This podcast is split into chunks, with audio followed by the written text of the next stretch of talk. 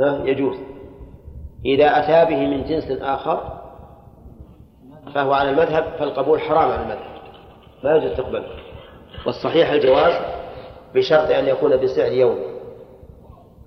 طيب فصارت الأحوال ثلاثة الآن انتبهوا لها. طيب يقول ولو قبل محله وش معنى محله؟ أي حلوله محل في كسر الحاء بمعنى حلول ومحل بفتح الحاء بمعنى الموضع. تقول هذا محلك أي موضعك ومكانك. لكن هذا محل الدين أي وقت الحلول. فالمحل بالفتح للمكان وبالكسر للزمان. وقوله ولو قبل محله لكن قال ولا ضرر في قبضه لزمه أخذه. مثلا هو يحل في ربيع الأول وجاء به في شهرنا هذا في ذي الحجة في ذي الحجة. قال أنت الآن أنا في ذمتي لك مئة صاع حنطة. والآن تفضل خذها. هي تحل في ربيع الأول وخذها الآن في ذي الحجة. يلزمه أخذها ولا لا؟ المؤلف يقول يلزم شرط. أن لا ضرر في قبضه. إذا كان ما على المسلم ضرر في قبضه لزمه قبضه. لأن في ذلك مصلحتين. مصلحة للمسلم ومصلحة للمسلم إليه. أما المسلم إليه فمصلحته تخلصه من هذا الدين وإبراء ذمته منه وأما المسلم فمصلحته أنه عجل له حقه وما من أحد يعجل له حقه إلا كانت المصلحة له ولا لا؟ ها؟ طيب لكن ربما يكون هناك ضرر على المسلم في قبضه فإذا كان عليه ضرر لم يلزمه القبض مثال الضرر لنفرض أن هذا الرجل لو قبض هذا البر في ذي الحجة وأتى عليه ثلاثة أشهر يزداد البر عتقا يكون عتيقا بعد أن كان جديدا. وهذا ضرر. وأنا أحب أن يكون في ربيع الأول لأنه موسم العيش. فإذا أعطيتنيه الآن تضررت. ومن الضرر أيضا أن يعطيه المسلم وليس له وليس عنده مكان يخزن به. أولى والله هذا البر كثير والمخازن عندي ما بعد فرغت وأنا أجلته إلى ربيع الأول لأجل أن أفرغ المخازن والآن ما فرغت وعلي ضرر إن استأجرت محله. يكون يجوز أن يمتنع من من قبوله؟ طيب. كذلك لو كان لو كان بيته يخشى أن من الأمطار أن تخر على المخازن وموسم المطر ينتهي في في صفر موسم المطر. ففي هذه الحال عليه ضرر إذا أعطاه إياه الآن. وكذلك لو فرض أن هناك نهبا أو قطاع طريق أو لصوصا أو ما أشبه ذلك يخشى إذا قبضه في هذا في هذه المدة أن يسطو على هذا المال ويأخذوه. فلا يلزم القبض. ولهذا قال ولا ضرر في قبضه لازمه أخذه. نعم. لو لو أسلمه قدره بكيل أو وزن أو ذرع يعلم ولم يقل أو عد لأن العد فيه فيه تفصيل. إن كان المعدود يختلف فإنه لا يصح الإسلام فيه. وإن كان لا يختلف ها صح الإسلام فيه. قال المؤلف ذكر قدره بكيل فيما يكال أو وزن فيما يوزن أو ذرع فيما يذرع. ولكنه يقول يعلم يعلم. يعني يعلم بين الناس ويكون معهودا بين الناس. مثل الصاع والمد والرطل والوزنة والكيلو وما أشبه ذلك. لا بد أن يكون معلوما لدى الناس كلهم. فإن قلت أسلمت إليك مئة درهم بملء هذه بملء هذا الإناء خمسين مرة. من البر. يجوز ولا ما يجوز؟ لا يجوز. لماذا؟ لأن هذا غير معلوم عند الناس. ولو تلفت هذه هذه هذا الإناء لو تلف هذا الإناء بقينا في نزاع لا نهاية له. ها؟ فإن قال المسلم أنا أحتفظ به فقال المسلم إليه لا أخشى أعطيك إياه وتبدله بأكبر منه. وتقول هذا الذي اتفقنا عليه. يمكن هذا ولا ما يمكن؟ يمكن. فإذا قال المسلم إليه أنا أحفظه قال المسلم أخشى أن تبدله بأصغر منه. نعم.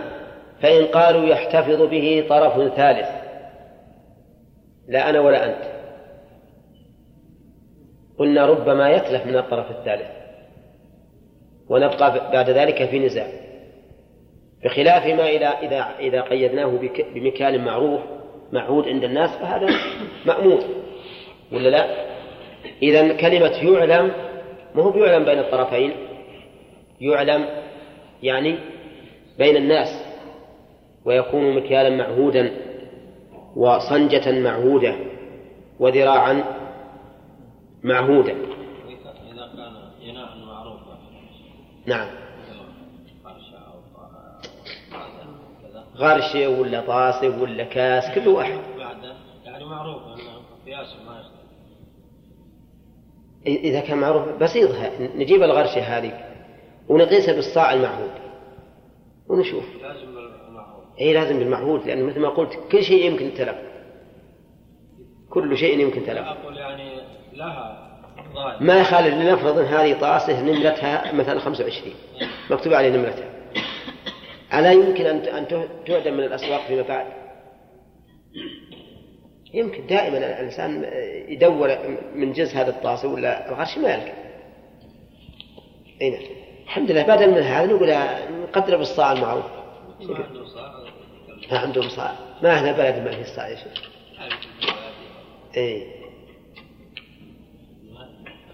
نفس الشيء مشكلة فلا بد أن يكون معهودا طيب لو عينه قال مئة صاع بصاع فلان؟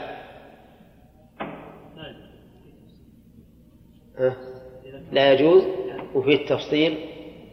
ونجي غادي واحد يقول يجوز. نعم. يقول الفقهاء يجوز لكن يبطل التعيين. يجوز لكن التعيين يبطل ما دام صاع فلان هو صاع الناس. فلا فرق بينه وبين هذا إلا أن بعضهم قال إذا كان صاع فلان معروف بالوفاء فإنه يلزم يلزم الأخذ بالتعيين ولكن الصواب أنه لا يلزم التعيين وإذا كان معروفا بالوفاء فإننا نقول صاعا وافيا وبس و... و... لأن صاع فلان هذا المعين ربما ربما يتلف. نعم. وبعض الناس يكون صاعه وافيا وبعض الناس غير وافي كما أن بعض الناس يكون كيله وافيا وبعضهم غير وافي قال المؤلف بكيل يعلم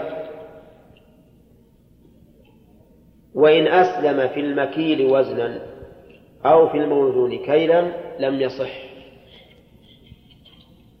لأنه لا بد أن يقدر بالمعيار الشرعي.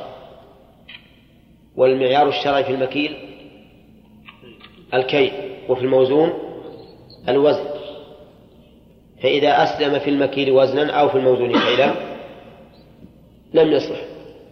لو قال أسلمت إليك مئة درهم بمئتي كيلو تمرا. إيش تقولون؟ ها؟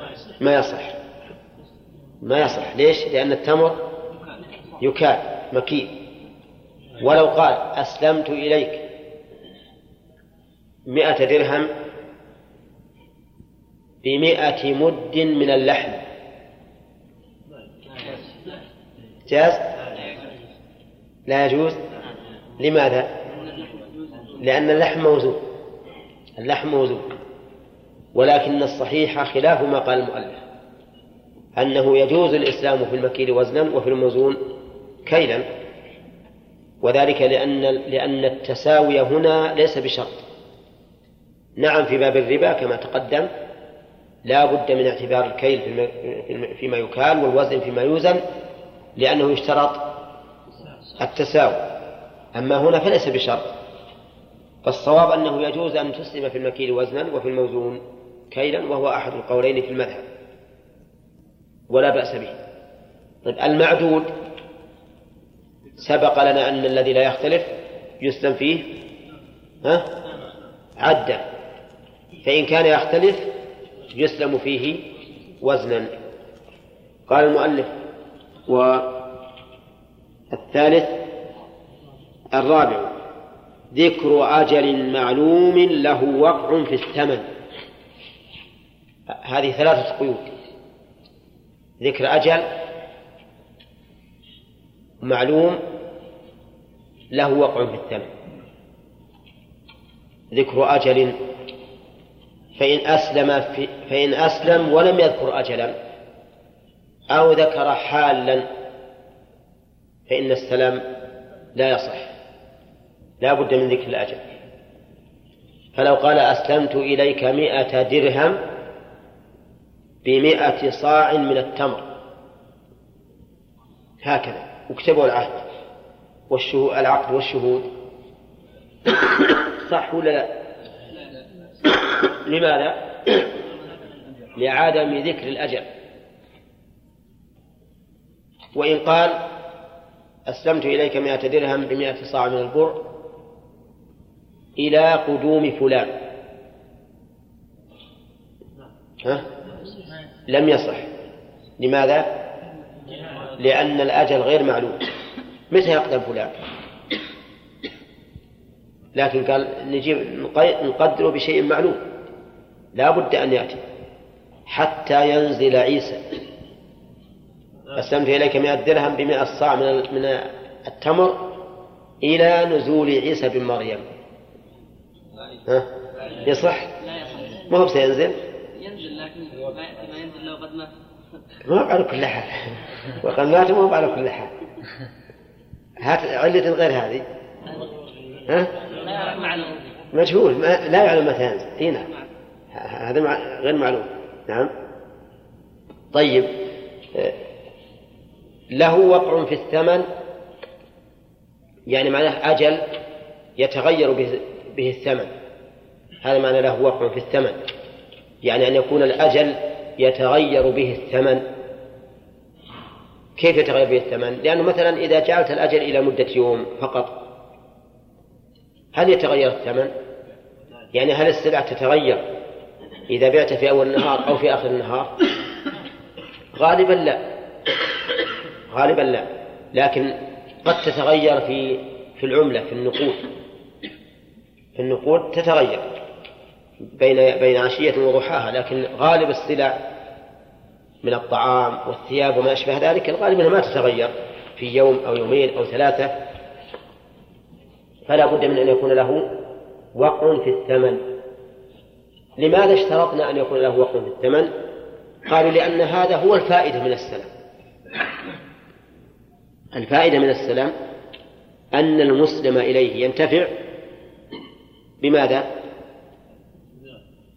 المسلم إليه ينتفع بماذا؟ بالثمن المقدر والمسلم ينتفع بزيادة المبيع بزيادة المبيع لأنه ليس بيع الحاضر كبيع الغائب. السيارة تشتريها مثلا نقدا بعشرة آلاف ريال لكن مؤجلا آه باثني عشر ألف ريال. ما يمكن تباع عليك مثل بيعها نقدا. هذا أمر معلوم. فإذا لم يكن للأجل وقع في الثمن فاتت فائدة السلم. عرفتم الآن؟ طيب ما هو الدليل؟ الدليل قوله عليه الصلاة والسلام في حديث ابن عباس رضي الله عنهما من أسلف في شيء فليسلف في كين معلوم ووزن معلوم. ها؟ إلى أجل معلوم. قال إلى أجل. فقيد السلف بالأجل. ومعلوم؟ قيد الأجل بكونه معلوما. وهذا الذي ذكر المؤلف هو ظاهر الحديث. ولكننا نحتاج أولا إلى هل الحديث نص في اشتراط الأجل أو نص في اشتراط الأجل المعلوم؟ نعم. قال بعض العلماء إنه ليس نصا في اشتراط الأجل بل هو نص في اشتراط الأجل المعلوم بمعنى أنه إذا كان مؤجلا فلا بد أن يكون الأجل معلوما. قالوا ويؤيد ذلك أن الحديث قدم النبي صلى الله عليه وسلم المدينة وهم يسلفون في الثمار السنة والسنتين. فقال من أسلف في شيء فليسلف في كلمة معلوم ووزن معلوم إلى أجل معلوم. لأن كأنه أراد أن يقول هذا الأجل تجعلونه لا بد أن يكون معلوما. فليس نصا في اشتراط الأجل. وبناء على هذا القول قالوا إنه يجوز السلم حالا. وهذا قول لبعض أهل العلم. وأما اشتراط أن يكون له وقع في الثمن فليس في الحديث ما يدل عليه. الحديث يقول إلى أجل معلوم وليس فيه قيد إلى أجل معلوم له وقع في الثمن. ولذلك لم يشترطه كثير من الفقهاء. قالوا يشترط الأجل وإن لم يكن له وقع في الثمن وقد, بي وقد عرفتم أن اشتراط أن يكون له وقع في الثمن مبني على دليل ولا على تعليل؟ على تعليل. والتعليل ينظر فيه هل يكون صحيحا؟ فيقبل. أو يكون غير صحيح فلا يقبل. فمن نظر إلى ظاهر الحديث قال اشتراط الوقع في الثمن اشتراط أن يكون له وقع في الثمن لا دليل عليه. ومن نظر إلى العلة التي من أجلها شرع السلام قال اشتراط أن يكون له وقع في الثمن لا بد منه. لأنه إذا كان من الصباح إلى المساء والأسعار لا تختلف في هذه المدة القصيرة فلا فائدة من السلام. فهو في الحقيقة كالذي ليس له أجل. وعلى كل حال فمثل هذه المسائل إذا لم يتبين فيها الدليل من الجانبين فهل نراعي الأحوط أو نأخذ بالرخصة؟ نعم. قد يقال إن مراعاة الأحوط أحسن. لا سيما إذا كان هذا الأحوط هو الذي يكون فيه الحكم فيما لو رفعت القضية إلى المحكمة. لأنك إذا صححت هذا الشيء والحكم المشهور بين الناس خلاف ما صححت يؤدي ذلك إلى مفاسد في المستقبل. هذه المفاسد قد تعود عليك أنت وقد تعود على غيرك. إذا كنت ليس لست ذا ثقة بين الناس فإن هذا يعود عليك أنت. يقال هذا رجل ما يعرف ولهذا أبطلت المحكمة ما أفتى به. وإن كنت ذا قيمة صارت المضرة على من؟ على المحكمة. واتهم القاضي بالقصور في العلم أو بالميل إلى أحد المتخاصمين. فلا يصح حالا ولا إلى الحصاد والجذاب. يعني ما يصح أن يحدد الأجل بالحصاد والجذاب. وذلك لاختلاف الناس فيه.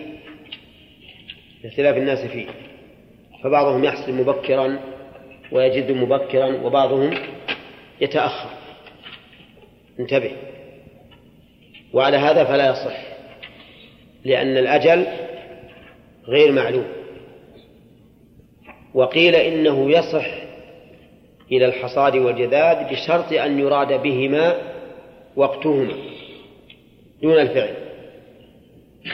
فالمعنى الحصاد والجذاد إلى وقت الحصاد والجذاد. وهذا اختيار شيخ الإسلام ابن تيمية وهو الصحيح. لأن الحاجة تدعو إلى ذلك. فدائما الذين يأخذون السلم أصحاب بساتين يجعل الأجل إلى إيش؟ إلى الحصاد أو إلى الجذاذ لأن هذا هو وقت تحصيل الثمرة. ولكن يمكن أن نتخلص من ذلك على المذهب. بشيء بسيط. نشوف الآن متى يكون وقت الجذاذ فإذا قال وقت الجذاذ يكون في ربيع الأول. بدل من أن نقول إلى الجذاذ نقول أه؟ إلى ربيع الأول. وينتهي الإشكال. فنكون بذلك قد أتينا بالشرط الذي اشترطه هؤلاء بدون إخلال بالمقصود. وما دام الأمر يمكن أن يؤتى به على سبيل الاحتياط فهو أولى.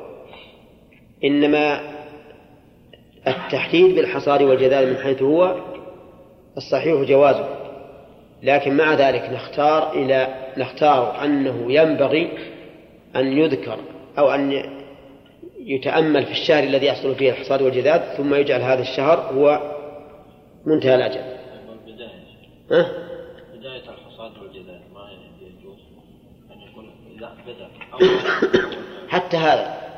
لأنه ربما تتأخر الزروع أو تتقدم.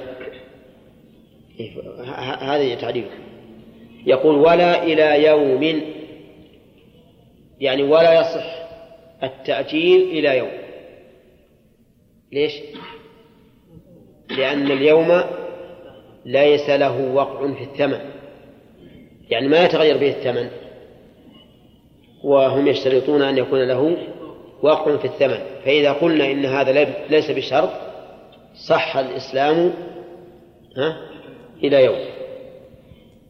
إلا في شيء يأخذه منه كل يوم كخبز ولحم ونحوهما. فهذا يصح إلى يوم. بأن يقول أسلمت إليك مئة درهم بأربعمائة خبزة صح؟ الخبز بأربع بريال أسلمت إليك مئة درهم بأربعمائة خبزة كل يوم ثلاث خبز ابتداء من الغد. جائز هذا ولا لا؟ هذا جائز. لأن آخر هذا الشيء سوف ينتهي بعد أجل له وقع في الثمن. فإذا كان مثلا له معاملة مع هذا الشخص فران قال بأخذ منك خبز.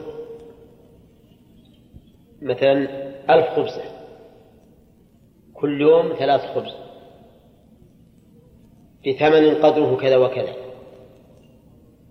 فهذا نسميه سلما. ويجب كما سيأتي إن شاء الله أن يسلم ثمنه حالا. ومثل ذلك ما يفعله بعض الناس فيما سبق. وأظن هنا الآن موجود. يتفق مع الفلاح على أن يعطيه أوزان معينة من البرسيم. كل يوم مثل عشر أوزان. ولنقل عشر كيلو. ويأخذ منه ألف كيلو. كل يوم عشر. عشر كيلو. هذا جائز أيضا. ويسمى إيش؟ سلما. فيجب قبض رأس المال في مجلس العقد كذلك اللحم تتفق مع من؟ أه؟ مع الجزار. كل يوم تأخذ منه كيلو من اللحم. مئة كيلو. كل يوم كيلو. هذا لا بأس به أيضا وإن كان يبتدئ من من من العقد ولهذا قال إلا في شيء يأخذه منه كل يوم كخبز ولحم ونحوهما. وش نحوهما؟ كما لو اتفق معه في اللبن أو اتفق معه في التمر. إنسان مثل صاحب نخل يخرف لي كل يوم كذا وكذا من الكيلو. هذا أيضا لا بأس به وإن لم يكن له وقع في الثمن في ابتدائه. شيء نعم. طيب بعض الناس يشترون برسيم بالخيار ما هو الوجه؟ إيه. ما يخالف. وإن لم يسلم الثمن لا مانع. لا أقول لو أسلم ما ما يصح السلم فيه. لأن السلم في شيء معين ما يجوز. السلم في الذمة عقد على موصوف في الذمة. فإذا مثلا صار على معين يصير بيع. طيب. نعم. مثل الذي ها؟ إنه أغراض. وكل يوم بسعره. كل يوم بسعره. ما هو بسعر مقطوع. فهذا لا بأس به وإن لم يسلم الثمن. أما إذا كان بسعر مقطوع وهو يجب أن يستلم الثمن مقدما. إيه؟ أما إذا كان يأخذ منه حوائج ولا منه ويقيدها بسعر وقتها ثم يحاسبه عليه في آخر الشهر فلا بأس به. يقول المؤلف رحمه الله الخامس أن يوجد غالبا في محله ومكان الوفاء أن يوجد الضمير يعود على المسلم فيه.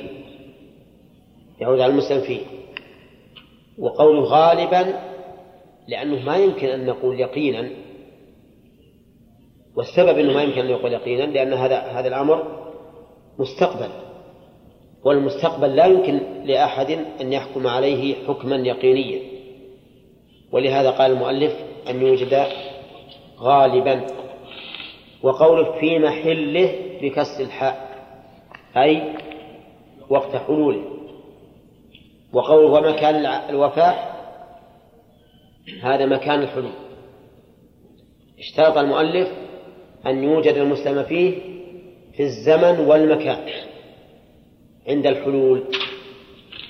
فلو أسلم إليه مئة درهم بمئة كيلو من العنب يحل في وسط الشتاء. يجوز ولا لا؟ ها؟ ما يجوز. لأن العنب لا يوجد في الشتاء. وطبعا هذا قبل وقتنا هذا ما وقتنا هذا يوجد وسط فيه برادات يمكن يحفظ. لكن في الزمن المستقبل الماضي ما يمكن تجد العنب في أيام الشتاء. ولهذا إذا إذا أرادوا أن يضربوا المثل في الشيء النادر يقولون شهوة عجوز بشت حصن. نعم؟ إيش معنى هذا؟ يعني في عجوز عندهم صاحت عليهم في الشتاء قالت أنا أبي حصر من العنب يحصل له ولا ما يحصل؟ ها؟ ما يحصل ها؟ لا الآن غير قصد في الزمن السابق طيب لا بد أن يوجد غالبا في محله أي وقت الحلول وقوله ومكان الوفاء مهم مكان العقد لأنه ربما أتعاقد أنا وأنت في هذا في عنيزة والوفاء يكون في الرياض. لا بد أن يوجد في الرياض ولا في عنيزة؟ في الرياض. فالعبرة مكان الوفاء لا مكان العقد. ولهذا قال في محله ومكان الوفاء لا وقت العقد. يعني لا يشترط أن يكون المسلم فيه. موجودا في وقت العقد وإنما نص على ذلك لا وقت العقد لنفي الخلاف في هذه المسألة. فإن من أهل العلم من قال يشترط أن يكون المسلم فيه موجودا في وقت العقد وفي وقت الوفاء. وهذا مذهب أبي حنيفة رحمه الله ولكن لا دليل عليه. مثال ذلك لو أسلمت إليك مئة درهم بمئة كيلو من العنب أسلمت إليك ذلك في الشتاء على أن يحل في الشهر الفلاني الذي يقع الذي يوجد فيه العنب فهنا العنب موجود متى؟ في وقت الوفاة ولا في وقت العقد؟ ها؟ في وقت الوفاة أما في وقت العقد فلا يوجد ولا يشترط أن يكون موجودا وقت العقد إنما يشترط أن يكون موجودا في وقت الوفاء وفي مكان الوفاء. طيب فإن كان لا يوجد في مكان الوفاء لكن يوجد في مكان آخر هل يصح ولا لا؟ ظاهر كلام المؤلف أنه لا يصح وذلك لما يترتب عليه من المشقة في تحصيله من المكان الآخر. لأن لأننا نعرف الآن أنه إذا كان زمن الشتاء عندنا فهو في في الجهة الجنوبية من الكرة الأرضية ها صيف يوجد يوجد فيه فواكه الصيف لكن لكن لا عبرة بذلك لمشقة الحصول عليها ولا سيما في الزمن السابق قبل وجود الطيارات والسيارات. طيب ما هو الدليل على هذا الشرط أو ما هو التعليل؟ الدليل على هذا الشرط ما يفيده حديث ابن عباس. كانوا يسلفون الثمار يسلفون في الثمار السنة والسنتين. ومعلوم أن الإسلاف في الثمار إنما يكون عند إيش؟ عند وجودها. إذ كيف يسلف الإنسان في الثمار وهي غير موجودة؟ هذا من جهة. من جهة أخرى تعليل. لأنه إذا لم يوجد في مكان الوفاء وزمان الوفاء أدى ذلك إلى إيش؟ التنازل والخصوم بين المسلم والمسلم إليه. هذا يقول أحضر لي وذا يقول ما, ما هو موجود. فيحصل بذلك نزاع أو يفوت المقصود على على عليهما. طيب لنفرض أننا أننا جعلناه إلى أجل يوجد فيه المسلم فيه. في الزمان والمكان. لكن قدر الله عز وجل على الثمار وأصيبت بجوائح ولم توجد مثل أن تصاب البلاد بجفاف ولا تنبت الزروع ولا يوجد ولا, ولا يوجد البر أو أصيبت بآفات أخرى الثمار مثل أصيبت بحر شديد. أتلف الثمار أو برد أو غير ذلك. فماذا نعمل؟ يقول المؤلف فإن تعذر أو بعضه إن تعذر الفاعل من؟ المسلم فيه. أو بعضه أي بعض المسلم فيه فله أي المسلم الصبر. أو فسخ الكل أو البعض. ويأخذ الثمن الموجود أو عوضه. حل الأجل ولكن ما وجد المسلم فيه.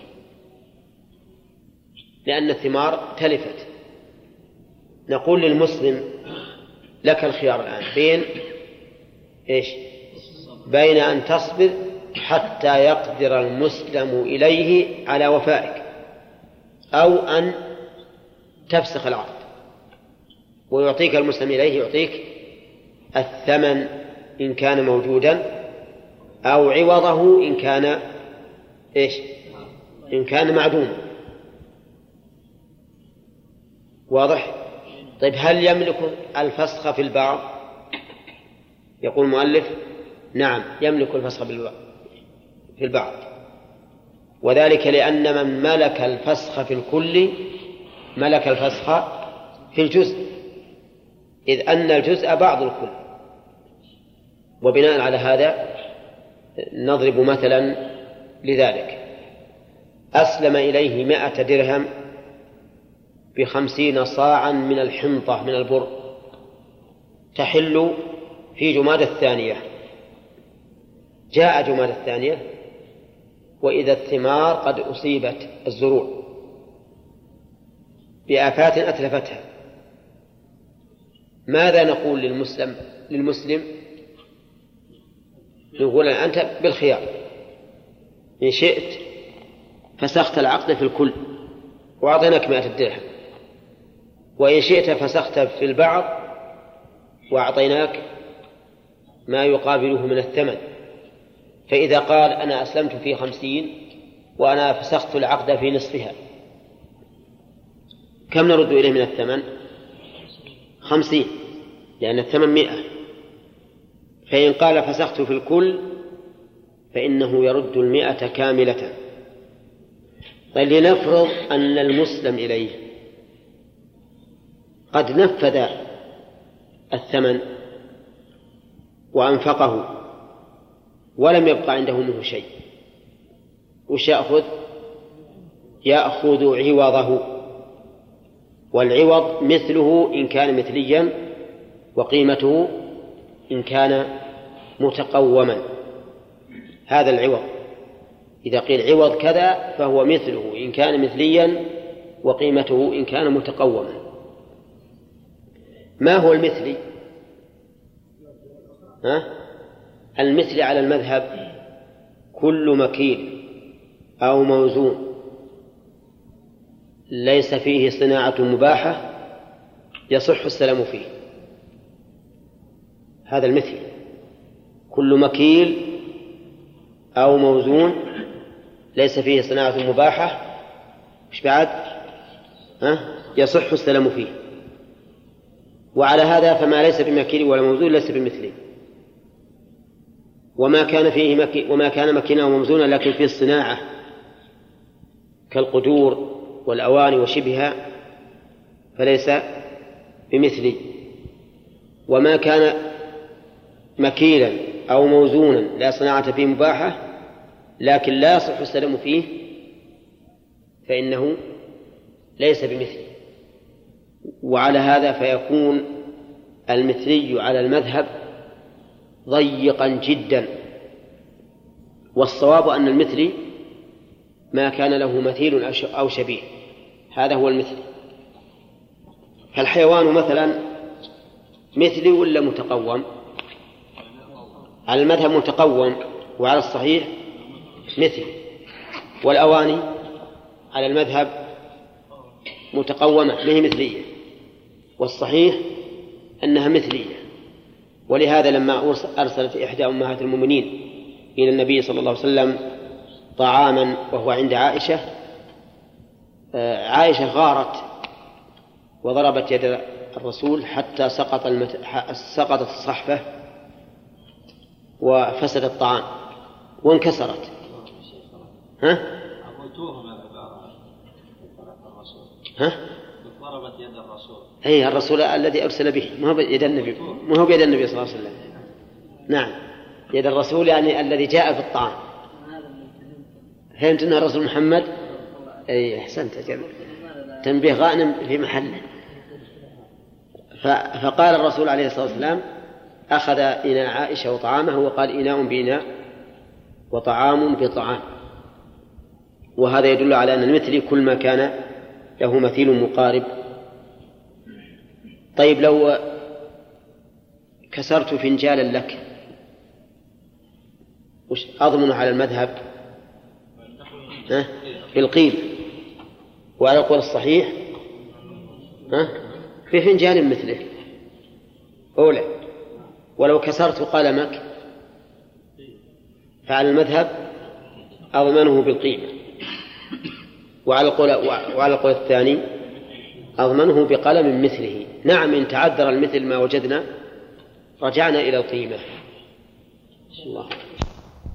أن يقبض الثمن تاما. أن يقبض الفاعل من؟ المسلم إليه. أن يقبض الثمن تاما يعني ليس فيه نقص. فإذا أسلمت إليك مئة درهم بمئة صاع وجب أن تستلم مئة الدرهم كلها تامة ثانيا معلوما قدره كمئة مثلا. ووصفه إذا كان يحتاج إلى وصف. مثل أنا أقول مثل مئة درهم فرنسية أو درهم عربي أو مئة ورقة دولار أو مئة ورقة دينار أو مئة ورقة ريال. لا بد أن يعلم الوصف. وذلك لأنه ربما ينفسخ السلم فإذا لم نعلم وصف الثمن عاد إيش؟ مجهولا. عاد مجهولا. ولكن الوصف يكفي إذا إذا نسبته إلى فئة من الدراهم معلومة كما لو قلت مئة ريال سعودي. كلمة سعودي هذا هو الوصف. نعم. و ولا بد أيضا أن يكون القبض قبل التفرق. التفرق منين؟ ها؟ من مجلس العقد ولو قمنا عن المكان ومشينا جميعا مثل أسلمت إليه بمئة مئة درهم بمئة صاع من البر ولكن مهي معي مئة درهم. قلت تفضل نمشي جميعا إلى أحد أصدقائنا وأتسلف منه وأعطيك. ومشينا جميعا إلى أحد الأصدقاء وأخذت منه مئة درهم وأعطيتها الرجل. يجوز ولا لا؟ لأننا لم لم نتفرق. فإن قبض البعض ثم افترق بطل فيما عداه. وإن لم يقبض الكل ها؟ طيب ما بطل بطل العقد. فإذا أسلمت إليك مئة درهم بمئة صاع من البر. ولكني ما سلمتك إياه تفرقنا وأنا ما سلمتك. فالعقد ها؟ فالعقد باطل. وإن سلمتك خمسين درهما دون الخمسين الباقية صح العقد في خمسين درهم دون الباقي. ويكون المسلم فيه لي منه النصف. ولهذا قال وإن قبض البعض ثم افترقا بطل فيما عداه وإن أسلم في جنس إلى أجلين. صح. أو عكسه في جنسين إلى أجل. صح. إن بين كل جنس وثمنه وقسط كل أجل. إذا أسلم في جنس إلى أجلين يعني في جنس واحد إلى أجلين. مثل أن أقول أسلمت إليك مئة درهم بمئة صاع من البر حنطة لكن إلى أجلين. يحل بعضها في رجب وبعضها في شوال. يصح ولا ما يصح؟ ها؟ يصح. لكن لا بد أن يبين قسط كل أجل. ما يكفي أن يقول يحل بعضه في رجب وبعضه في شوال. بل يقول يحل منه خمسون في رجب وخمسون في شوال. لأنه إذا قال يحل بعضه في رجب وبعضه في شوال صار صار فيه جهالة. ما الذي يحل في رجب؟ وما الذي يحل في في شوال؟ فلا بد أن نبين قسط كل أجل فيما إذا أسلم إلى أجلين. إذا أسلم في جنسين إلى أجل واحد. صح أيضا. مثل أن يقول أسلمت إليك مئة درهم في تمر سكري وبر حنطة. أسلم نعم يحل في شوال. فهنا أسلم في جنسين إلى أجل واحد. ولكن لا بد أن يبين كل جنس وثمنه. فيقول مثلا أسلمت إليك في البر والتمر. مئة آه، خمسين صاعا من البر وخمسين صاعا من من التمر. لا بد. ويبين أيضا ثمن كل جنس. بأن يقول خمسين من المئة للبر وخمسين من المئة للتمر. أو ستين من المئة للبر وأربعين للتمر. وإنما يجب هذا التحرير لئلا يحصل النزاع إذا لم يتوافر وجود المسلم فيه عند الحلول حتى لا يحصل النزاع. فعندنا الآن مسألتان. أسلم في جنس إلى أجلين أسلم في جنسين إلى أجل. مثاله في جنس إلى أجلين. السابع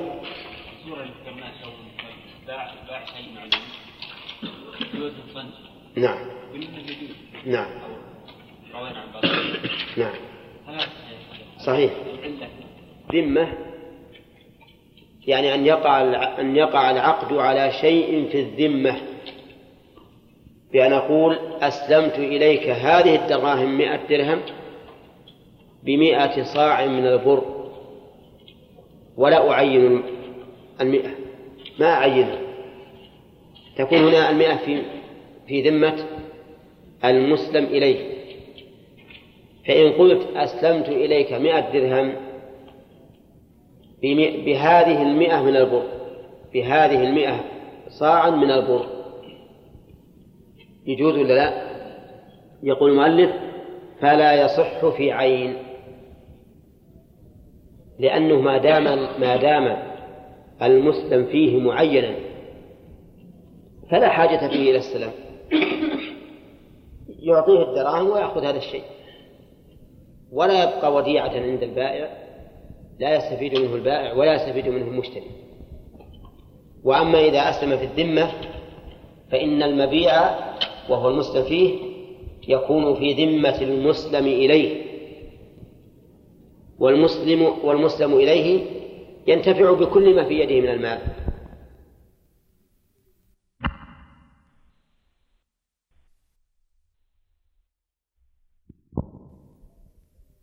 لا يجوز لأنها عين. والرسول عليه الصلاة والسلام يقول فليسلف في كيل معلوم ووزن معلوم إلى أجل معلوم. فقيده بالكيل ولم يكن المكيل معينا. ولأن الفائدة من السلم أن ينتفع المسلم إليه بالدراهم وذاك ينتفع بزيادة المبيع. وإذا قلنا بالشيء المعين فإن ذلك لا فإن المسلم لم ينتفع بشيء. قال ويجب الوفاء في موضع العقد. ويصح شرطه في غيره. وفاء إيش؟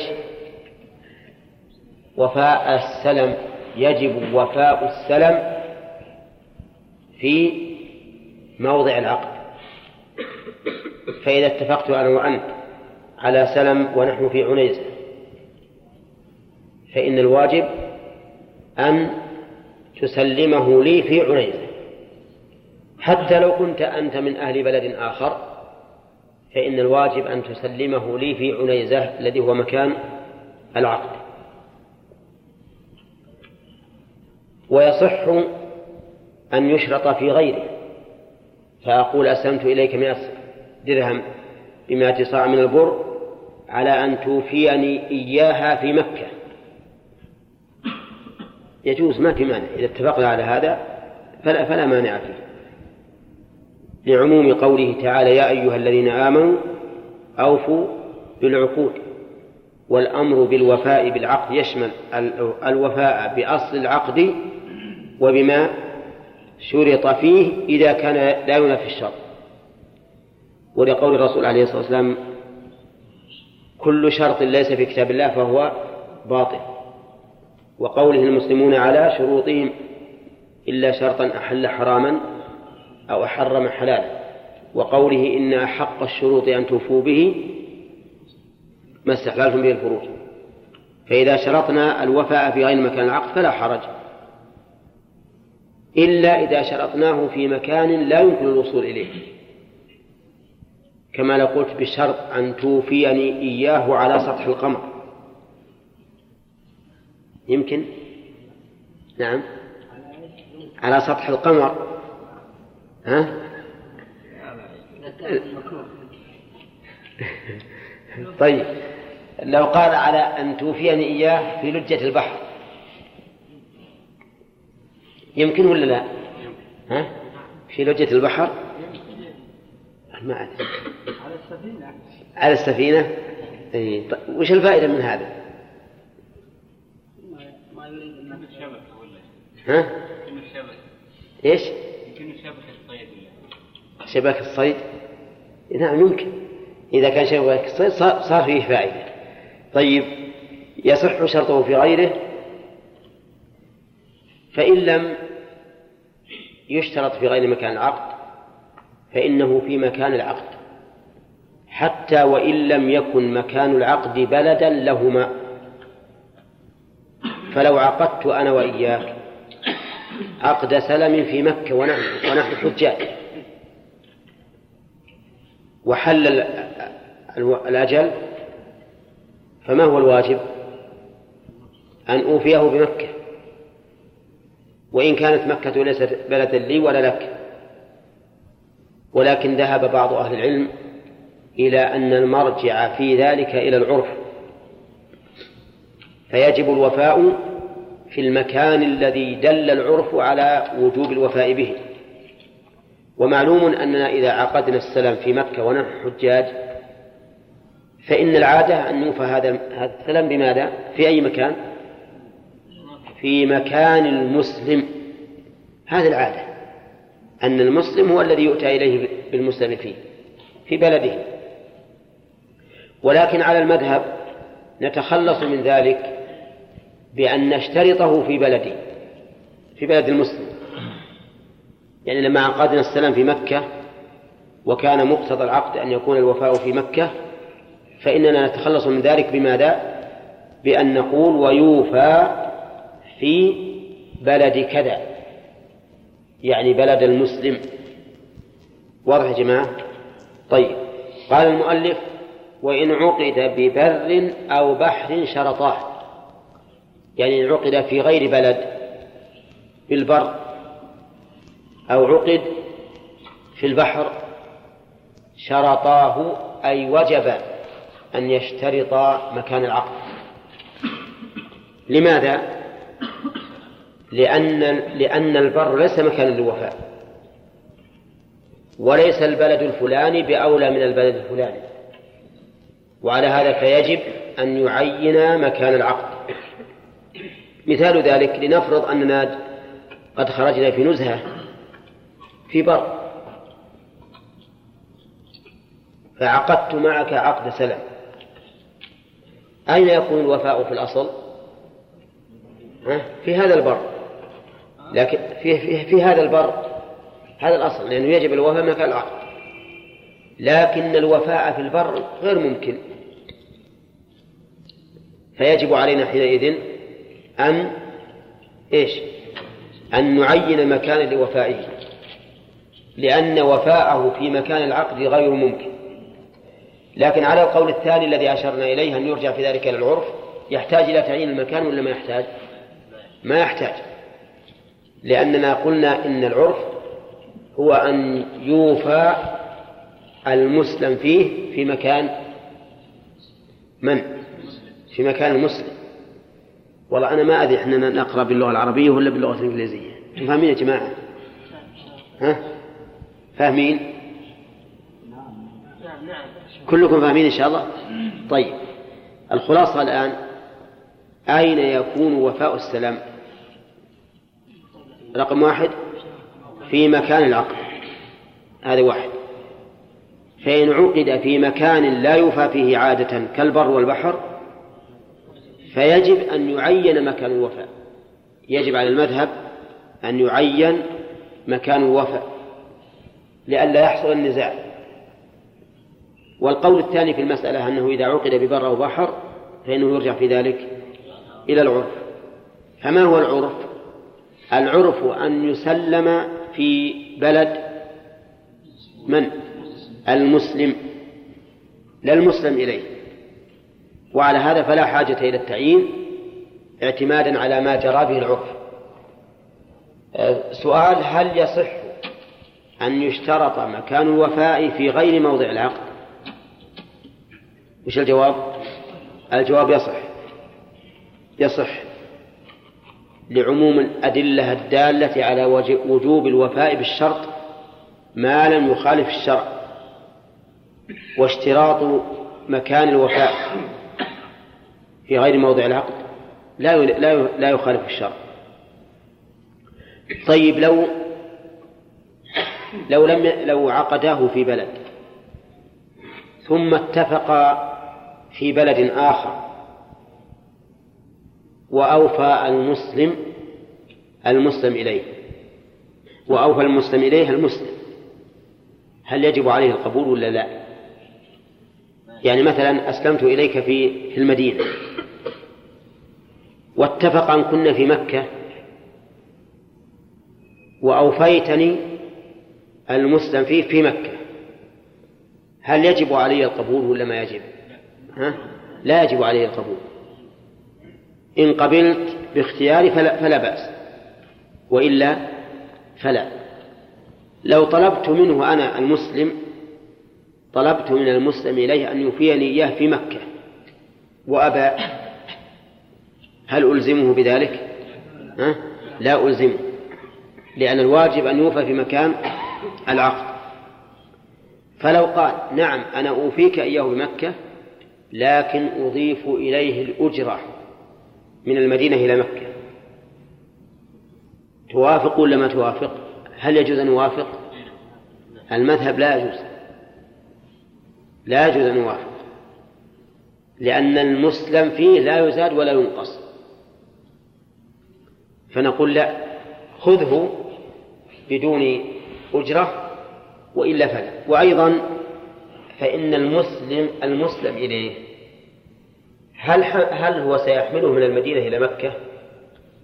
أو سيشتريني من مكة؟ الغالب أنه لا يحمله. الغالب أنه ما يحمله. ولكن ربما يحمله كما لو كان برا وصار ينقل البر من المدينة إلى مكة فربما ينقله ويقول له أجرة.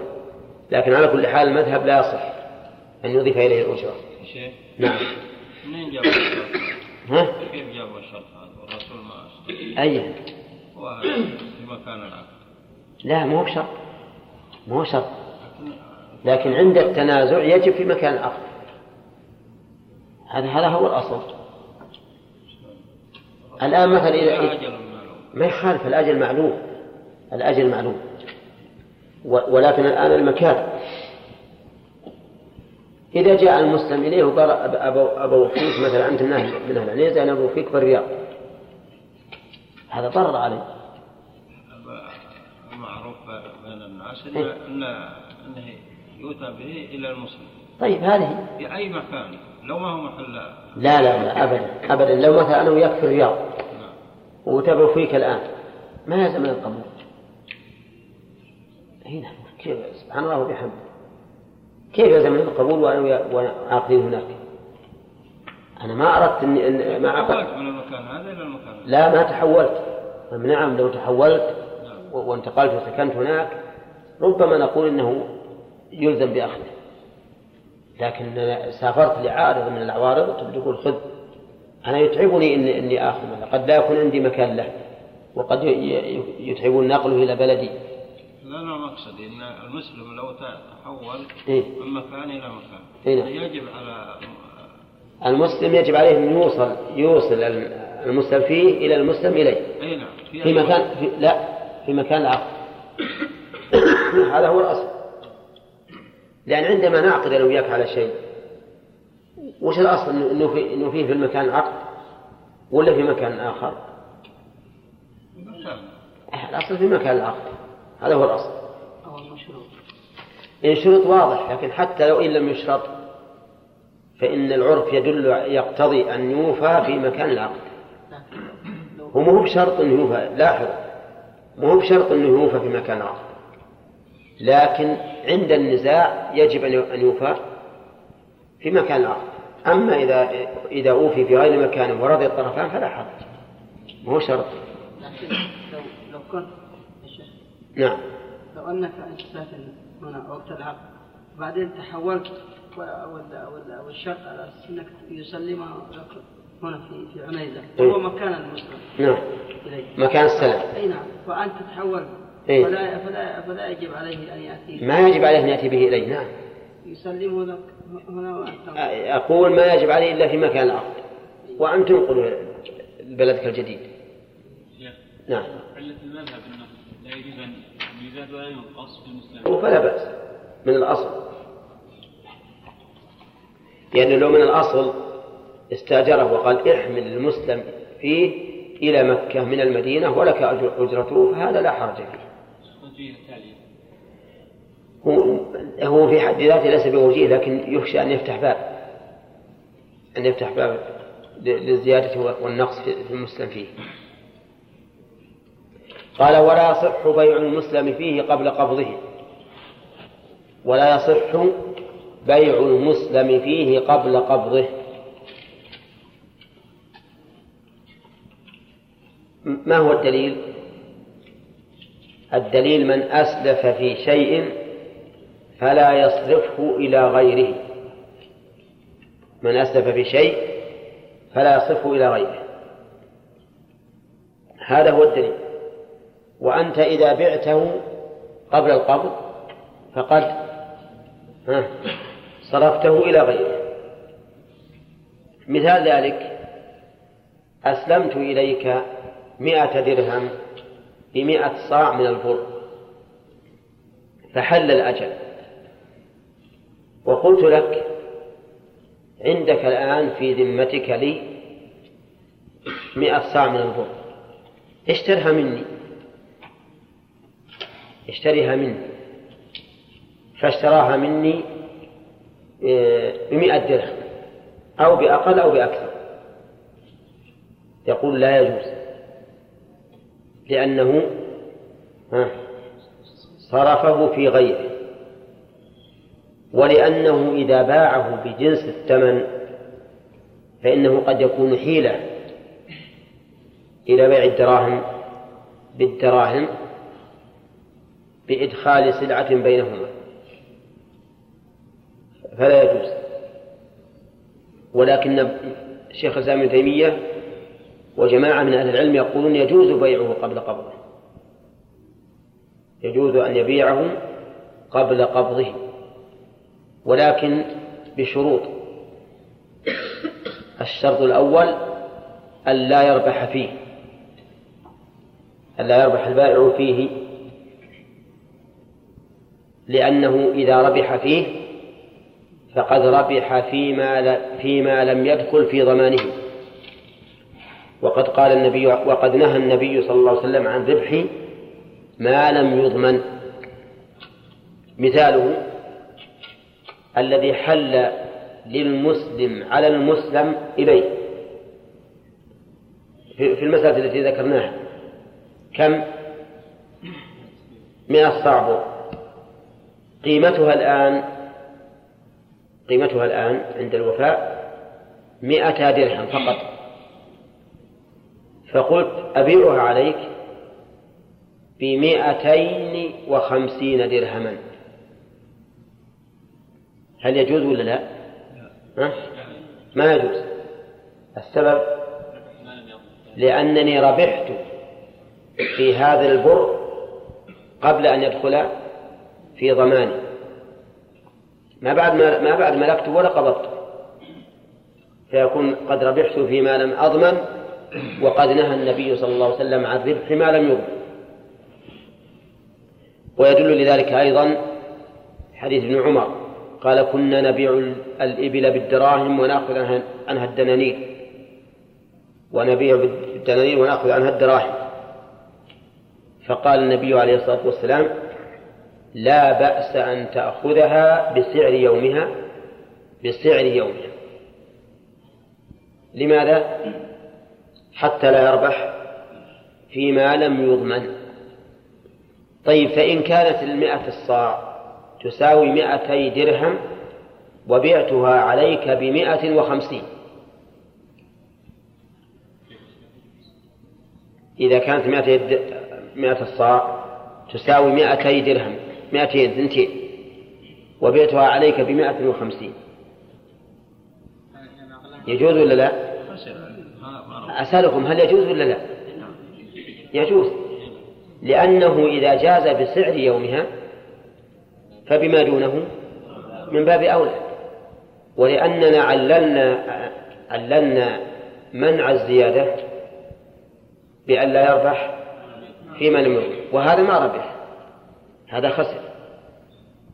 إذا ما معنى قول رسول ابن عمر لا بأس أن تأخذها بسعر يومها؟ المراد أن لا تزيد. فإن قصد فأنت فعلت خيرا. طيب الشرط الثاني لجواز بيعه أي بيع المسلم فيه على القول بجوازه. الشرط الثاني أن يحصل التقابض قبل التفرق فيما إذا بيع بما لا بما يجري بينهما ربا النسيئة بما يجري بينهما ربا النسيئة الشرط الثاني إيش؟ ها؟ أن يحصل القبض قبل التفرق فيما إذا باعه بشيء يجري فيه ربا النسيئة مثال ذلك أن أبيع البر بشعير قلت بعت عليك مئة صاع بر بمئتي صاع شيء آه. جائز ولا مو جائز؟ جائز بشرط إيش؟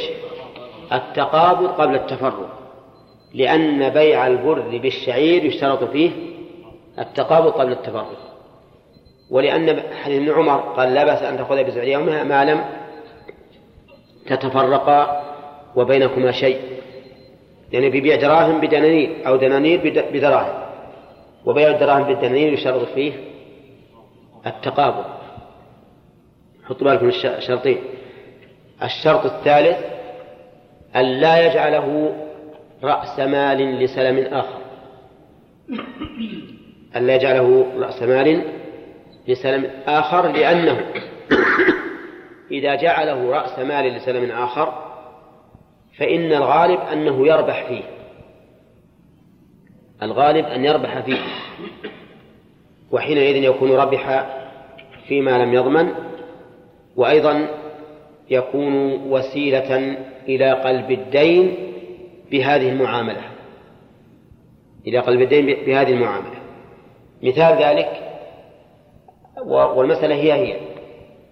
حل عليك الآن كم من صاع من البر؟ مئة صاع. فقلنا سنجعلها سلما في خمس من الغنم. في خمس من الغنم لأن السلم في الحيوان يجوز كما سبق. في خمس من الغنم صفة وكذا وكذا تحل بعد سنة. هذا لا يجوز. والسبب؟ إيش السبب؟ لأن الغالب أنني أنني لا أفعل هذا إلا بربح. ولا لا؟ إلا أن الغنم الخمس تساوي 120 صاع هذا واحد. ثانيا يؤدي إلى قلب الدين بحيث يكون كل ما حل دينه جعله سلما آخر. وهذا حيلة على قلب الدين وازدياده في ذمة المدين بمثل هذه الطريقة. وكل ما حل الدين قال تعال خلنا نجعله سلما آخر. كل ما حل قال اجعله سلما آخر وهكذا حتى يتراكم عليه الدون فصار القول الراجح في هذه المسألة أن بيعه جائز لكن بشروط ثلاثة ما هي؟ أن لا يربح وأن يحصل التقابض فيما فيما يجري فيه ربا النسيئة والشرط الثالث ها؟ أن لا يجعله ثمنا لسلم آخر. وعلة الأخير الشرط الأخير لأنه إذا جعله آه، ثمنا في سلم آخر فالغالب أنه يربح ولأن لا يتخذ وسيلة إلى قلب الدين. أما المذهب فإن بيعه لا يجوز مطلقا. حتى لو مثل حل عليه مئة صاع بر قيمتها مئة ريال وقال تعال أنا والله ما عندي ما عندي بر الآن. لكن أبشري منك هذا البر مئة الصاع أبشري منك بمئة درهم. أعطيك قروشك اللي أعطيته المذهب؟ نعم لا يجوز. المذهب لا يجوز. ودليلهم من أسلف في شيء فلا يصرفه إلى غيره. هذا الدليل. حديث نعم. لكن هذا الحديث ضعيف كما حققه ابن القيم في تهذيب السنن. وعلى تقدير صحته فإنه يتعين أن يكون معناه من أسلف في شيء فلا يصرفه إلى غيره أي إلى سلم غيره. إلى سلم غيره يعني لا يجعل رأس مال سلم لج... رأس مال لسلم جديد. هذا على تقدير صحة الحديث. أما إذا قلنا بأن الحديث ليس بصحيح فإن المعاملة أي بيعه الأصل فيها الحل ولا المنع؟ الأصل الحل لعموم قوله تعالى وأحل الله البيع ولأن حديث ابن عمر كنا نبيع بالدراهم ونأخذ دنانير أو بالعكس يدل على جواز مثل هذه المعاملة إذ لا فرق بين دين السلم وغيره ومن ادعى فرقا بين دين السلم وغيره فليأتي به. نعم الثاني كان التعديل كانوا إيش؟ جواب عنه بأحد وجهين من يعرفهما؟ ها؟ أي أي في سلم آخر لأنه قال من أسلف في شيء فلا يصرفه إلى غيره فالغير من جنس الضمير في غيره من جنس السلف فالمعنى إلى غيره إلى سلم آخر نعم شيخ حديث ابن عمر كنا نبيع الابل بالدراهم نعم. نوع البيع؟ قرض يعني. لا لا لكن بين ب- سواء إلى أجل أو أو لم ي- أو لم يقبض. يعني يحتمل أن يكون مؤجلا ويحتمل أن يكون لم يقبض. والذي لم يقبض فيما يشترط قبضه كالمؤجل لا فرق. يعني كيف الشيخ كيف الدراهم يعني مثلا ولا هبته كيف هبته؟ يعني هبة المسلم فيه. ما يجوز أن تهبه وهذه العبارة تحتها نوعان. النوع الأول أن يه- أن يهبه لمن هو عليه. والثاني أن يهبه لرجل آخر. وعموم كلام المؤلف يشمل ها؟ هذا وهذا. فلا يجوز أن تهب المسلم فيه إلى من هو عليه. ولا إلى رجل آخر. أما هبته لمن هو عليه فقالوا إن هذا داخل في قوله فلا يصرفه إلى غيره. وأيضا الهبة تقتضي عينا عينا مملوكة تعطيها لشخص. وأنت إذا وهبته له ما ما أخذت عينه وهبته؟ غاية ما هنالك أنك أب- أبرأته من الدين. وهذا كما كما ترون تعليل عليل جدا. لا إن جعلناه بالحديث ولا إن جعلناه بالتعليل. أما الحديث فإن الحديث يقول لا يصرفه إلى غيره وأنا ما صرفت إلى غيره. وأما التعليل فنقول إنه إذا وهب المسلم فيه لمن هو عليه وقال وهبتك ما في ذمتك من من البر فهذه الهبة بمعنى إيش؟ بمعنى الإبرة. وهم قد ذكروا في باب الهبة أن من أبرى غريمه بلفظ الإبراء أو الهبة أو الإسقاط أو ما أشبه ذلك برئ فكيف تجيزون الإبراء بلفظ الهبة في الديون ولا تجيزونه في دين, في دين السلام؟ أليس دين السلام من جملة الديون؟ يقول لا لأن السلام يقول لا يصرفه إلى غيره. حتى تبارك يا جماعة؟ إذن لا شك أنه إذا وهب المسلم فيه إلى المسلم إليه فهو جائز ولا حرام؟ جائز بلا شك لأن أكثر ما فيه أنه أبرأه منه والإبراء خير وإحسان. كيف نمنعه؟ النوع الثاني اللي قلت إنه يشمله إذا وهبه لغيره وهبه لغيره. مثل جاءني رجل فقير قال أنا والله محتاج إلى إلى قوت لعيالي.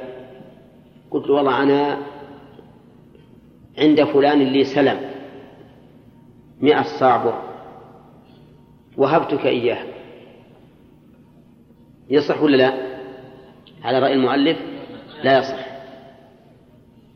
لأن لأنك ما بعد قبضت السلم وصار ملكا لك. نعم. حتى تهبه. ولكن الصحيح أنه يصح. لأن هذه المعاملة ما فيها ضرر إطلاقا. فكأنني أحلته على هذا الرجل. يقبض الحق منه ثم يتملكه لنفسه.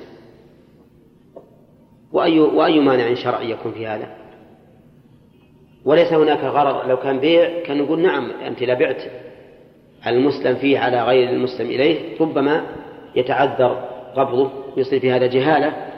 لكن الهبة الآن الموهوب له غانم ولا غارم؟ ها؟ غانم ولا يمكن, ولا يمكن يكون غارم هو بين أمرين إما غانم ولا سالم. أما أن يكون غانما أو غارما فلا.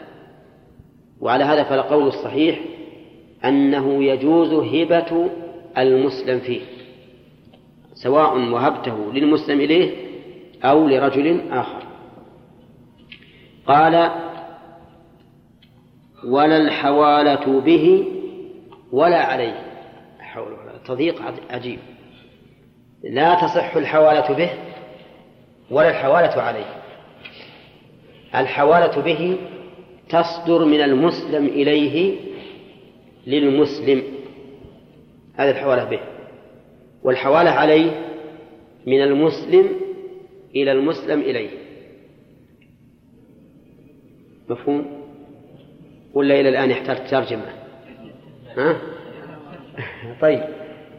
الحوالة به تكون من المسلم إليه للمسلم. والحوالة عليه من المسلم من المسلم إلى المسلم عليه. مثال الحوالة به. أسلمت إلى فلان مئة درهم بمئة صاع بر حنطة وحل الأجل. جيت لما قلت عطني عطني البر. قال أنا أطلب زيد مئة صاع بر حولتك عليه خذ هذه ورقة على أنه يسلمك اللي في ذمته لي. هذه حوالة به ولا عليه؟ ها؟ حوالة به. لأن المسلم إليها اللي هو في ذمته حولني به على فلان. هذه حوالة به. يقولون ما يصح. ما يصح. هذه من الحوالة. هذه من المياسرة. وقد قال النبي عليه الصلاة والسلام من أحيل بدينه بدينه على مليء فليتبع. الآن هذا ما هو بدين لي أنا المسلم ما هو دين لي ها؟ طيب أحيل أحيلت به على زيد. يدخل في الحديث ولا ما يدخل؟ يدخل؟ يدخل في الحديث. وش المانع؟ قال المانع عندنا حديث خاص. من أسلم في شيء فلا يصرفه إلى غيره. نعم. سبق الكلام على هذا الحديث. وقلنا إنه ضعيف وإذا صح فالمعنى لا يصرف إلى سلام آخر. وأظن عبد الرحمن إن شاء الله فاهم. الحوالة به. وش مثاله؟ مثله بشرط المسلم إليه.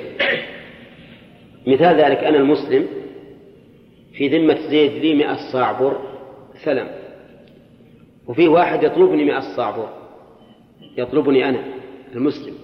مئة صاع بر فقلت له قد أحلتك على فلان اللي أنا أطلبه. رحمك الله. يجوز ولا ما يجوز؟ ها؟ على ما على كلام المؤلف لا يجوز. لا يجوز على كلام المؤلف. لأنني أحلت ها؟ به ولا عليه؟ ها؟ به ولا عليه؟ عليه. متيقنون؟ نعم. لأنني أحلت عليه. فلا يجوز أن أحيل على دين السلام وهذا ضعيف لأن عموم قول النبي صلى الله عليه وسلم من أحيل بدينه على مليء فليتبع يدخل في, في هذه الصورة والحديث الذي استدلوا به كما علمتم ضعيف. الغريب أن الديون غير دين السلام إذا كانت مستقرة يجوز الحوالة بها وعليها. أما دين السلام فلا. وهم أيضا يعللون في مسألة دين السلام. يقولون إنه يشترط في الدين المحال عليه أن يكون مستقرا. يعني يعلنون المحال عليه يعلنونها أيضا بتعليل آخر. يقول يشترط أن يكون مستقرا ودين السلم ليس مستقر لأنه سبق أنه إذا تعذر الوفاء فله الصبر أو الفسخ. فنقول في الواقع أنه مستقر لأن هذا المحال إذا حل الأجل ولم يجد شيئا فله الصبر أو الفسخ ويرجع بالثمن. كذلك قال ولا ولا أخذ عوضه. أخذ عوضه هم هو البيع. سبق لنا أنه ما يجوز بيعه. وهنا قال ولا أخذ عوضه. كيف نقول إن المراد بالبيع فيما سبق إذا باعه بالنقود؟ وأخذ العوض هنا, هنا إذا تعوض أو إذا اعتاض عنه بغير النقود. فهو, ما يجوز. يعني مثلا أنا أسلمت في بر ما آخذ عوضه بعيرا مثلا. هذا يرونه بيع وهو بيع في الواقع لكنه نظرا إلى أنهم جاءوا بعبارتين لازم ننزل كل واحدة على معنى يخالف الأخرى حتى لا يكون في ذلك تكرار. فنقول ولا أخذ عوضه فيما إذا اعتاض عنه ما ليس ما ليس بنقد. فهنا نقول آه، أخذ العوض أيضا لا يجوز لأنهم يقولون إن هذا من باب صرف السلام إلى غيره وقد نهي عنه. ولكن الصواب أنه يجوز لكن بالشروط السابقة. وهي ها؟ ألا يربح وألا يجعله رأس مال لسلم آخر. والثالث التقابض فيما يجري بينهما ربا النسيئة. فيما يجري بينهما ربا النسيئة. نعم.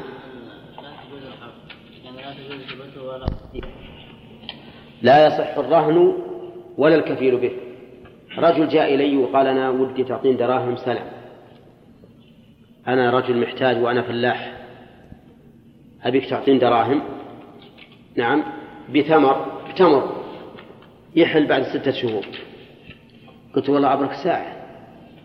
لكن تعرف أن الإنسان يبي, يبي يتوثق رهني بيتك وأعطيك دراهم.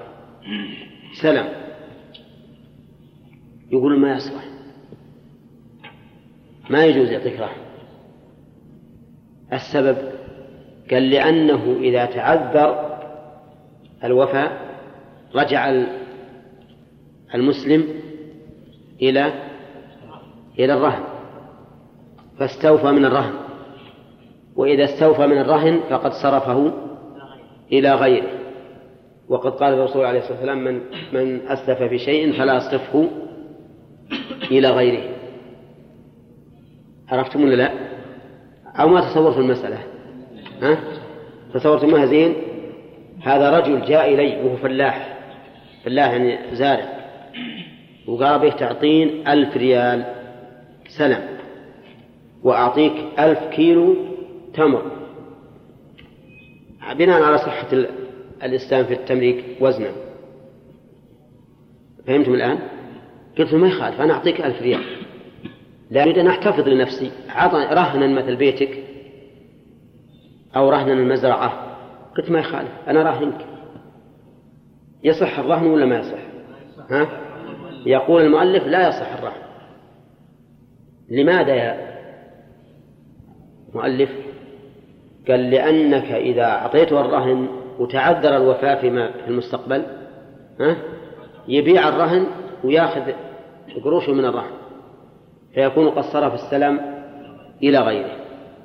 طيب الكفيل الكفيل أيضا ما يصح إيجاب كفيل. سواء كان كفيل كفالة إحضار بدن أو كفالة غرم ما يصح. وشلون الكفيل؟ هذا مثل عيسى أراد سلما من عبد الإله. فهمتم؟ ولاحظوا تراه يعني لها فائدة التمثيل بهذين الرجلين. نعم. آه، أراد سلم من عبد الإله. وقال عبد الإله ما أعطيك سلم حتى تأتي لي بكفيل. يكفلك. إذا حل السلم وأنت ما عندك شيء لا يسلم عنك. فالأخ ها؟ فقال بندر أنا أكفل يصح ولا ما يصح؟ ها؟ لا على المذهب المؤلف ما يصح. يقول ما يصح الكفيل لماذا؟ لأن عيسى لو أعصر في المستقبل وراح مثلا عبد الله طالب بندر نعم وش يكون؟ صرفه إلى غيره. استوفى من غير صاحب الحق. وهذا أيضا ضعيف. والصواب أنه يصح الرهن والكفيل به. إذا كل المسائل اللي عندنا الآن الهبة والبيع والحوالة به والحوالة عليه وأخذ العوض والرهن والكفيل سبع مسائل كلها الصحيح خلاف ما قال المؤلف.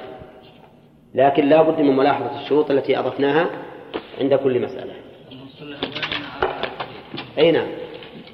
يعني على الحديث ولا على تعليلات أخرى؟ ما هي صحيح؟ القرض في اللغة القطع.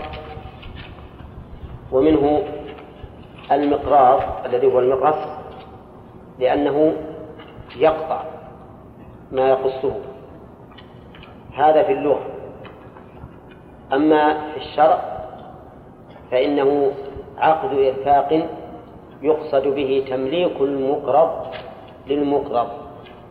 يعني تمليك الرجل الذي أقرضته لما تقرضه. من أعيان أو منافع على القول بجواز الإقراض فيها.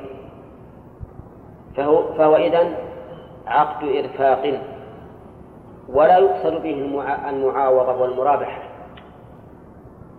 وإنما هو إحسان محض. ولهذا جاز القرض مع أن صورته صورة ربا. فإنك لو بعت درهما بدرهم ولم ولم يحصل بينكما تقابض يكون ربا ولو أقرضته درهما وبعد شهر أعطاك إياه لم يكن ربا مع أن الصورة صورة ربا لا يختلف إلا بالقصد. ولما كان المقصود بالقرض الإرفاق والإحسان صار جائزا. ولكنه بالنسبة للمقترض جائز. وليس من المسألة المذمومة. وبالنسبة للمقرض سنة. فإذا جئت إلى شخص وقلت أقرضني عشرة آلاف فهو جائز. ولا يقال إن هذا من المسألة المذمومة. والدليل على جوازه أن النبي صلى الله عليه وسلم استسلف بكرا ورد خيرا منه. رد رباعيا خيارا. وقال أحسنكم أحسنكم قضاء. فإن خيركم أحسنكم قضاء. وأما بالنسبة للمقرض فإنه سنة لأنه من الإحسان المأمور به على سبيل الاستحباب في قوله تعالى وأحسنوا إن الله يحب المحسنين. وهل يجب القرض؟ نعم يجب القرض أحيانا. فيما إذا كان الإنسان المقترض مضطرا لا تندفع ضرورته إلا بالقرض صار القرض ها صار القرض واجبا. نعم. ولكنه لا يجب إلا على من كان قادرا عليه من غير ضرر عليه في مؤونته ولا مؤونة عياله. ولهذا قال المؤلف وهو مندوب. مندوب لمن يا حسين؟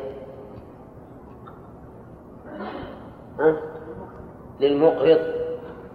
الدليل على أنه مندوب يا حسين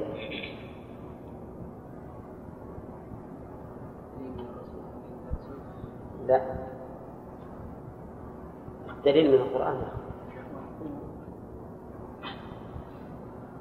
طيب إذا إن شاء الله يفوتك سؤال. سؤال ما ما نوجه لك اليوم هذا سؤال أبدا. يا حيدر ها؟ قوله تعالى وأحسنوا إن الله يحب المحسنين. والإقراض إحسان بلا شك. إذا جاء رجل يقول أقرضني وأقرضته هذا إحسان إليه. وهل هو أفضل من الصدقة؟ أم الصدقة أفضل؟ ها؟ الصدقة أفضل من وجه وهو أفضل من وجه آخر. فمن حيث إن المقترض لا يأتي إليك إلا في حاجة ملحة. يكون من هذه الناحية أفضل. والصدقة قد تدفع بها حاجة ملحة وقد لا تدفع بها حاجة ملحة. ولكن الصدقة أفضل من جهة أنها لا تشغل الذمة. إذا أعطيته خلاص ما عاد في ذمته شيء. قال وما صح وما يصح بيعه صح قرضه إلا بني آدم. هذا ضابط في الأعيان التي يصح بيعها. يقول المؤلف في الأعيان التي يصح قرضها. في الأعيان التي يصح قرضها. يقول المؤلف كل ما يصح بيعه صح قرضه. ما في قوله ما يصح؟ هل ترونها اسما موصولا ولا ترونها شرطية؟ ها؟ يحتمل. وهي صيغتها صيغة الشرط. لأن صح بيعه صح قرضه هذه جواب. فإن قلنا إنما موصولة فصواب النطق أن نقول وما يصح بيعه على أن مجزومة حركت بالفتح التقاء الساكنين. إذا جعلناها شرطية وإن جعلناها موصولة قلنا وما يصح وأجيبت بما يشبه جواب الشرط لأن اسم الموصول يشبه الشرط في إيش؟ في العموم. ما مر علينا هذا؟ أن اسم الموصول يشبه الشرط في العموم فيجاب بجواب الشرط. ومنه المثال المشهور الذي يأتيني فله درهم. الذي يأتيني فله درهم. هذه بمنزلة قولك. من يأتيني فله درهم قالوا ويجاب ويجاب الاسم الموصول بجواب الشرط لأنه يشبهه في العموم. نعم. على كل حال يقول المؤلف في هذا الضابط